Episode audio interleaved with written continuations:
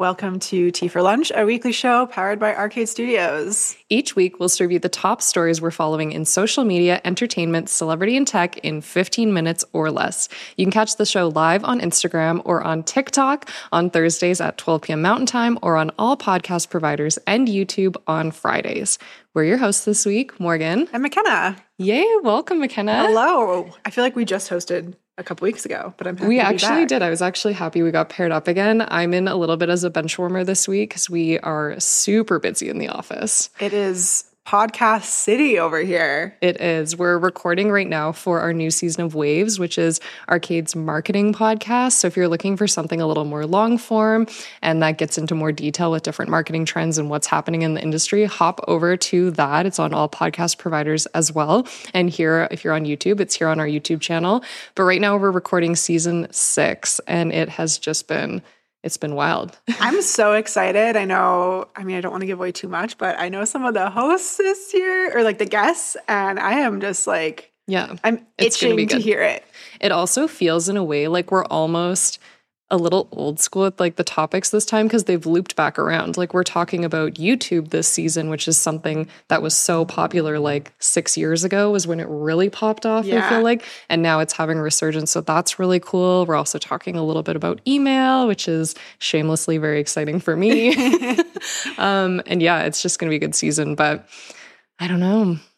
It's just been it's been a lot this week. It's also a short week, and I think that adds to the True. energy of the shift. So, four day week for us, and there's yeah, that first Tuesday back is always chaotic. But I don't know about you this weekend. I don't know what day it is any day this week. I've just been like, oh, we're doing this? Sure. Sounds good. It's like every morning you wake up, you're like, "What day is it?" Let's 100%. 100%. I almost missed some of my like extracurriculars this week because I just thought it was the wrong day, but we're back. We're here. We're live. We showed up. and we've got a couple of stories today. Um, we've got our first one, which is a little bit of like a shameless plug because we just wanted something fun to chat about at the beginning, and that's going to be Selling Sunset. Yay! So the new season has just kicked up. If you're anywhere online, you're probably seeing all kinds of content about it. Um, I tried to find like what the marketing angle is for this, and the best thing I can really think of is that this is a really good opportunity right now for brands to make some content around this. If this is a fit for your brand, um, there's all kinds of memes coming out, like Chelsea's wild outfits, Jason and Chrishell in their villain eras. Everybody's talking about it. Uh, but there's also a few things people are sharing about the show that we thought were interesting. One, this is their, I think, their sixth season, fifth or sixth. And people are saying that like they're going to need to do some things to really get this to peak reality TV level. And one of those is getting people to all play ball with their characters. Yeah, for sure. It's um interesting to like be on reality TV, but only want to show part of your life. It feels a little 100%. not reality. Yeah, there's this like weird mix, and then we've talked about this a little bit on the show before of just how much reality we actually want as viewers. And while there's like a certain amount of villain we don't want, and that kind of like gets us all going, you kind of need people to hype things up and like ham it up for the camera, or else it's just gonna fizz- like fizzle out. yeah, absolutely. And I think they have a little bit of like catching up to do without having Christine on the Yes. show, which like I'm okay with her not being on the show, but we we definitely lost like She was carrying the show. that spark. She carried it. So Yeah. And I think like we were all ready to move on from that plot line to something different. But the new characters, I'm like, it's great if you want me to like you or you want to kind of show good face on the show, but we also need we need drama or else it doesn't keep going. for sure. Yeah. So that's something that we need. Um, I also had a prediction for this season, and I, I won't share any spoilers, but my prediction when the season started was that Jason was going to become a villain because he was annoyed at his business not doing well because of everybody fighting all the time. Fair fair prediction. Again, we don't want to give away any spoilers, so you'll have to watch out. You'll have to and check for yourself. Um, but we also just had some thoughts on like the way it's being shared online. And again, to kind of go into that topic about how much reality we want, people are outing all of the agents online. There's a lot going on. I've seen multiple TikToks, especially of other Los Angeles realtors, like spilling the absolute most tea on what these um the the agents on selling sunset how many houses they're actually selling and like here's a spoiler it's not that many most of them have sold like one house in the last year with the exception of one of the brothers and i can't remember which one because Jason. jason He's he sold bunch. like 20 plus houses in the last year so like he's legit but the girlies on that show they're they're like pushing like one one house a year which i mean for a 44 million dollar house the commission's pretty good like that'll get you through but yeah, one house. Davina and her 75 mil. That's great. Take a couple years off after that. But when you're having to split commissions already, I don't know. But uh, as marketers, we did have a couple tips for the show for them to continue. One is we need to get some better brand collaborations on the show. Yeah, and I think the first opportunity here is if you're a clothing brand, especially like since they dress more like upscale designer, if you're a designer clothing brand, like slide into those girls' DMs because they need some styling assistance. There's no shortage of TikTok content about what was worn this season, but like let's bring it down a notch and like class it up a little. I think that's the thing. Like the fashion's really fun, but it's not getting the right kind of attention right now. It's mm-hmm. kind of leading them into being not seen quite as seriously, I think. So even Chelsea went on and made a TikTok saying she doesn't have a stylist. So I think I'd love to see more brands like getting involved with the individual agents, seeing like certain agents like working with certain brands. I think we saw Christine do that a lot and it kind of pivoted into her doing some modeling and stuff offline. So that would be a good one.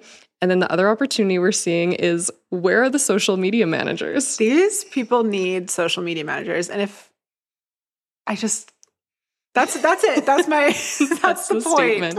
And just PR teams too. Like we're seeing so much content from everyone everywhere, but it's a lot of content that's just like back and forth fighting and it's not really furthering their careers online. Mm-hmm. Um, it might be keeping them sort of relevant in this drama, but I'd like to see the agents evolving into their kind of influencer roles that they're getting online. They all have huge followings. And I'm seeing some people make like some cool TikToks, but a lot of it's still kind of dated, not quite current, doesn't feel super relatable yet. And I can't relate to their lifestyle, but I want to relate to their content. Yes. Okay, mic drop. That's the need Moving that. on. All right. We could talk about this one all day, but let's move on to some social media news. Okay, some social media news. TikTok is challenging Montana's decision to ban the app. TikTok has launched an official legal challenge against the state of Montana's decision to ban the app within the state. After Montana's governor signed legislation to ban the app from operating in the state outright, TikTok vowed to fight for its users in that region. The app tweeted out, We are challenging Montana's unconstitutional TikTok ban to protect our business and the hundreds of thousands of TikTok users in Montana. We believe our legal challenge will prevail based on an exceedingly strong set of precedents and facts. TikTok says that Montana's ruling violates the First Amendment and it will be seeking to halt the bill from becoming law before its January 2024 implementation date. We've talked about this a lot. Thoughts? It's a tricky one because, of course, there's a lot of like legalities to it. Um, my hope is that for creators in the state, if this does go through, I hope they're able to start like pivoting their audiences in advance, knowing that they'd potentially have till January 2024. It might just be smart to do anyway, but it's so hard to say if this is going to go through. It's and it's not something we've seen happen before in this way. And I don't understand maybe the technology behind banning it in one state, but like Yeah. everyone uses a VPN. So I don't know. That's my thought. Yeah, there'd definitely be ways around it, but I think what we keep sharing on the show is it's just a reminder that any opportunity to get an own channel of your audience is great. Um, the last thing anybody wants is to lose their business over something like this, but it can happen with any app. Like an app can just lose popularity. Um, it could, I guess, bans can happen, different things. So it's tricky, but we're going to keep following it. We'll keep updating. Only time will tell. Yeah. Okay. Next one. This is a new app, so kind of ties to what we were just saying with apps changing, uh, but it's a new app for fans of written content. So anybody who kind of has hopped off Twitter and hasn't really been sure where to go, you might like this one. So Instagram's new app has been revealed as Meta gears up to release it this summer. It's a direct challenger for Twitter, a text based app that will allow you to share posts using your IG credentials. I kind of love that, that you don't have to create like a whole new profile.